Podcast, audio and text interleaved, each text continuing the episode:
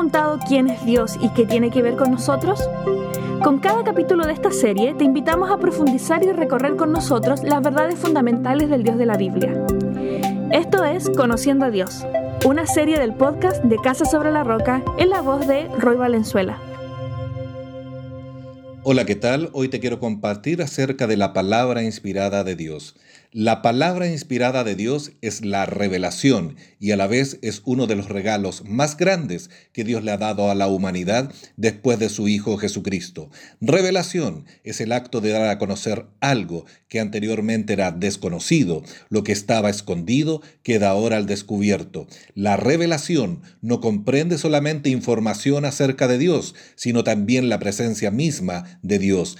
A través de sus palabras y acciones, Dios da a conocer su persona, sus caminos, sus preceptos, sus propósitos y su plan de salvación. La meta final de la revelación de Dios es que todos lleguemos a conocerle de una forma real y personal.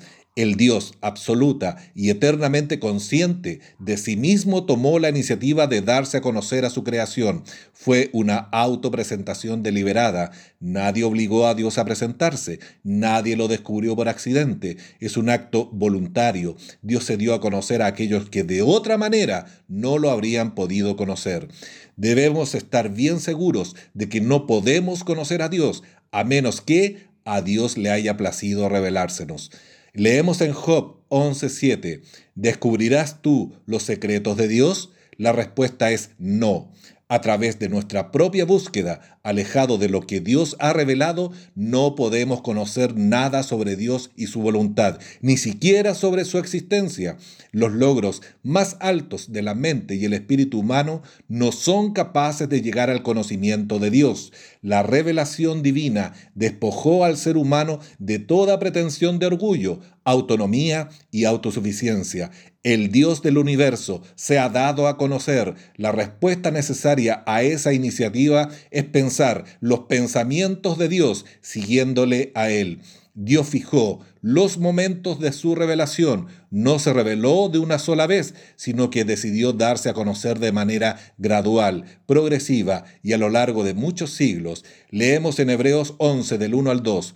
Dios habiendo hablado muchas veces y de muchas maneras en otro tiempo a los padres por los profetas, en estos postreros días nos ha hablado por el Hijo, a quien constituyó heredero de todo y por quien asimismo hizo el universo.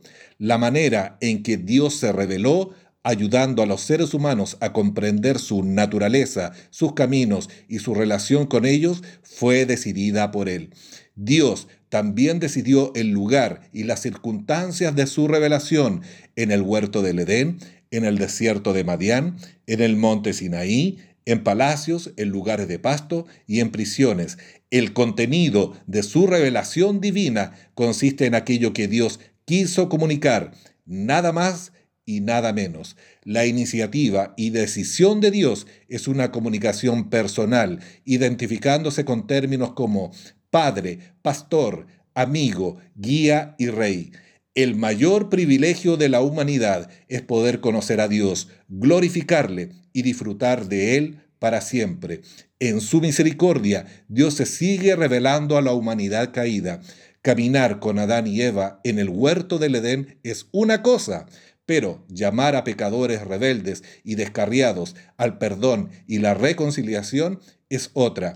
Leemos en Hebreos 3:15, si oyereis hoy su voz, no endurezcáis vuestros corazones. Uno de los gozos del cielo será ir desarrollando a lo largo de toda la eternidad una comprensión cada vez mayor de la personalidad de Dios y de su bondadoso trato con los redimidos. Como lo dice en Efesios 2.7, para mostrar en los siglos venideros las abundantes riquezas de su gracia en su bondad para con nosotros en Cristo Jesús. Te invito a conocer a este Dios que ha revelado su personalidad y presencia, sus caminos, conceptos, propósitos, que tomó la iniciativa de autorrevelarse, que nos mostró parte de sus secretos, revelación que nos despoja de orgullo y que nos desnuda ante su presencia tal como somos, revelación que es un privilegio y a la vez un privilegio no valorado por la humanidad. el Dios invisible, escondido y trascendente, a quien ningún hombre ha visto ni puede ver, el único y verdadero Dios, el Dios del universo y personal, se ha revelado en su palabra, la Biblia, para que puedas conocerle y ese conocimiento te traerá salvación por fe en Jesucristo. Dios te bendiga. Gracias por sumarte y escuchar. Si quieres saber más, síguenos en nuestras redes sociales en Facebook e Instagram. Nos vemos en un próximo capítulo de Conociendo a Dios, una serie del podcast de Casa sobre la Roca.